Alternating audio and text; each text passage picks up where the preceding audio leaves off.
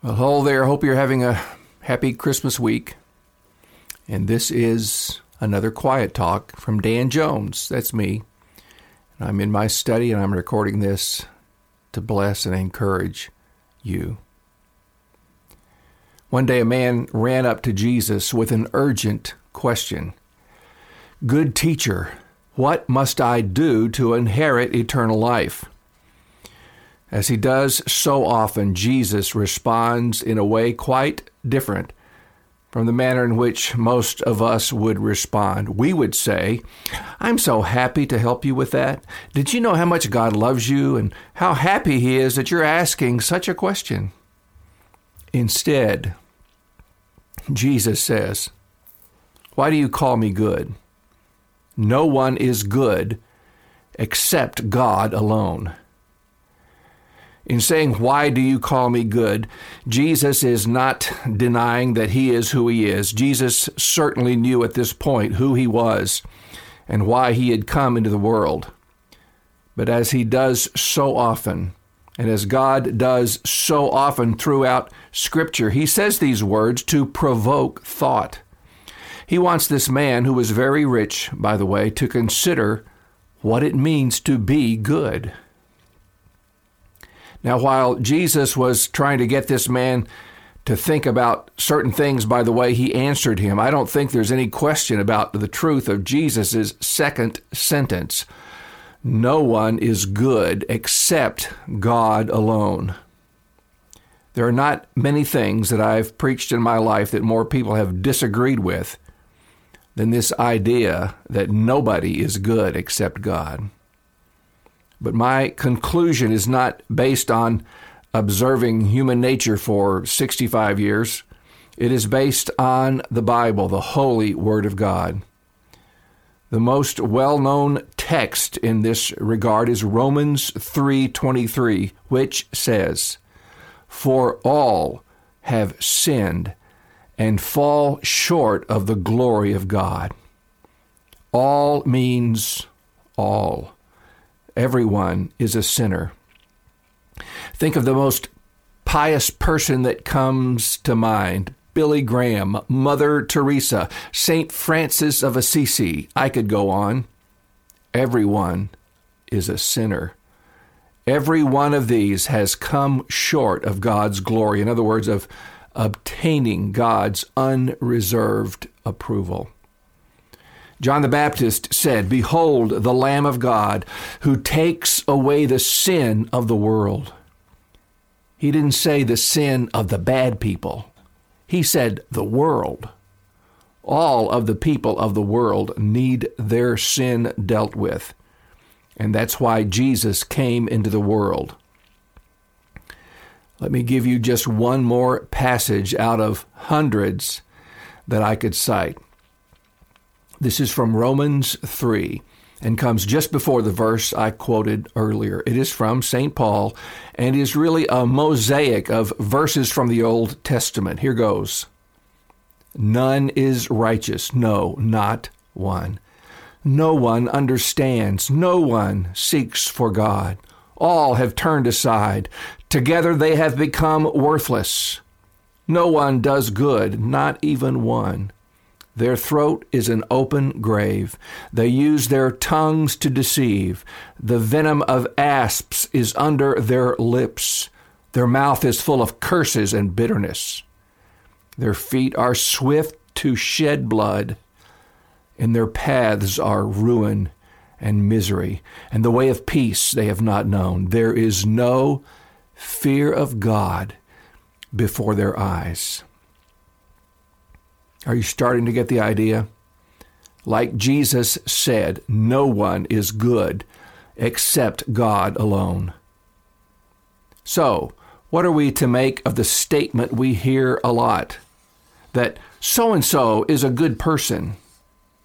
Let me explain what people mean by that. They mean that the individual in question is well thought of by his friends, that he is nice to people, that maybe he gives to charity, and as far as is known, is not guilty of any heinous offenses, those things that everybody agrees are bad. But the point here is that When you hear someone say so and so is a good person, they are the one judging who is good and who isn't. They're not quoting God, but just giving their personal evaluation. And before I continue, I'm not discouraging you from saying nice things about people. You should do this. We should especially say things that are specific, like this person is unselfish or this person is very diligent or whatever it may be. But I am convinced that in the culture we are living in, most people don't have any concept of the idea that I started with, the idea that is from Scripture, that all are sinners in God's sight. You know, a common refrain in this post Christian environment we live in is that we mustn't judge. This is usually in the context of sexual behavior. If a person openly lives in a way that used to be considered scandalous in some immoral relationship, we are told that we can't judge them. It's none of our business. But the same people who say that are themselves judging when they say that so and so is a good person.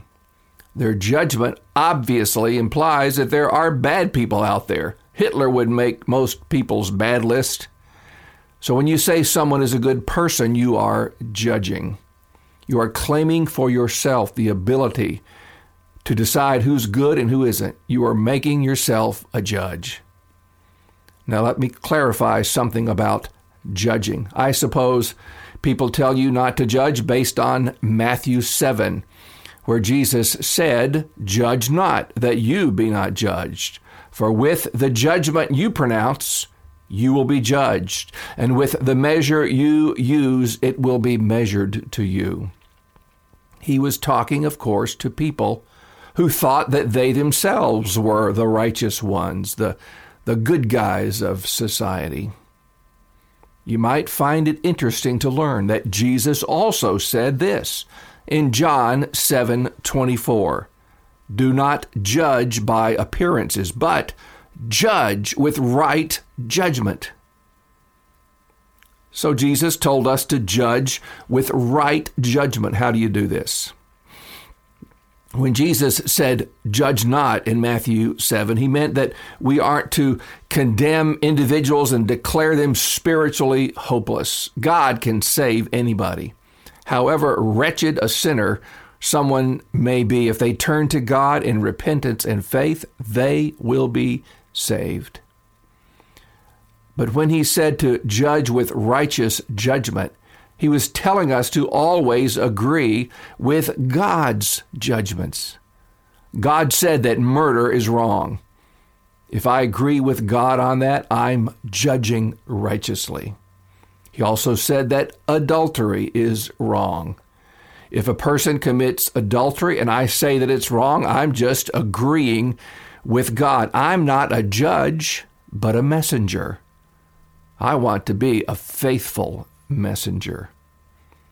We should agree with God on the behaviors that He condemns as sinful. If we don't, we're cooperating with Satan, who told Eve that if she ate the forbidden fruit, that she would be like God and could decide right and wrong for herself.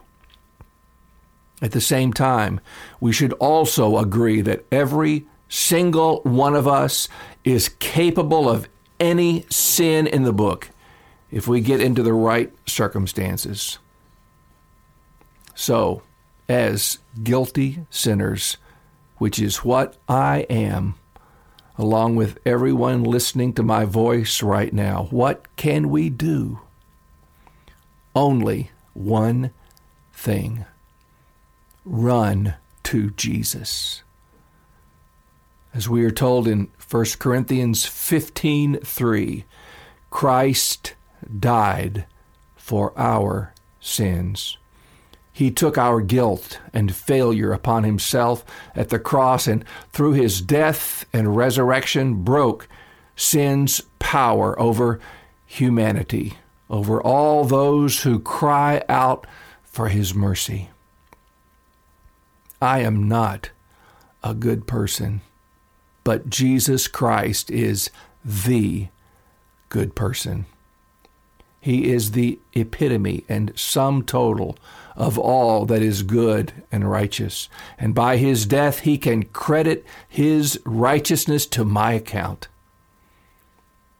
Now, this may not be the kind of quiet talk you would expect Christmas week, but let me remind you of an important Christmas verse.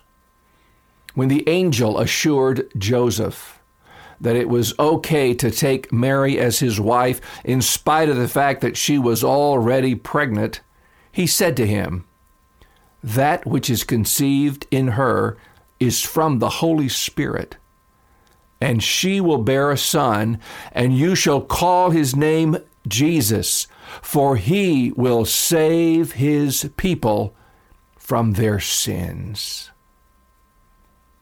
Jesus didn't come into this world to give us a nice winter festival. He didn't come into this world so the retailers could get out of the red and make a profit. He came to save his people from their sins. My friend, I urge you this Christmas to confess your sins to God, to turn from your sin, from being the boss of your own life, and surrender yourself in faith to the one who loved you and gave himself for you, Jesus. Dear Lord, God the Father, thank you that you sent your one and only Son into this world to be born of a virgin, to be born under the law, to redeem those who were under the law. They were under the condemnation of the law, they were under the guilt of sin. You sent Jesus to set us free from that. Thank you. Thank you, God. Oh, God, I pray that on this Christmas, Lord, if there could be one person who for the first time would see why Jesus came into this world, why, why that baby was born in Bethlehem, to grow up and die for our sins, to redeem us, to give us hope of eternal life. Open our hearts and open our eyes to see your truth, to see our personal need of God's forgiveness, and that the remedy is provided for us, the precious blood of our Savior, the Lord Jesus Christ. In his name I pray. Amen. My dear friend, I'd love to hear from you. My email address is father.danjones at outlook.com. God bless you, and I pray you have a blessed Christmas.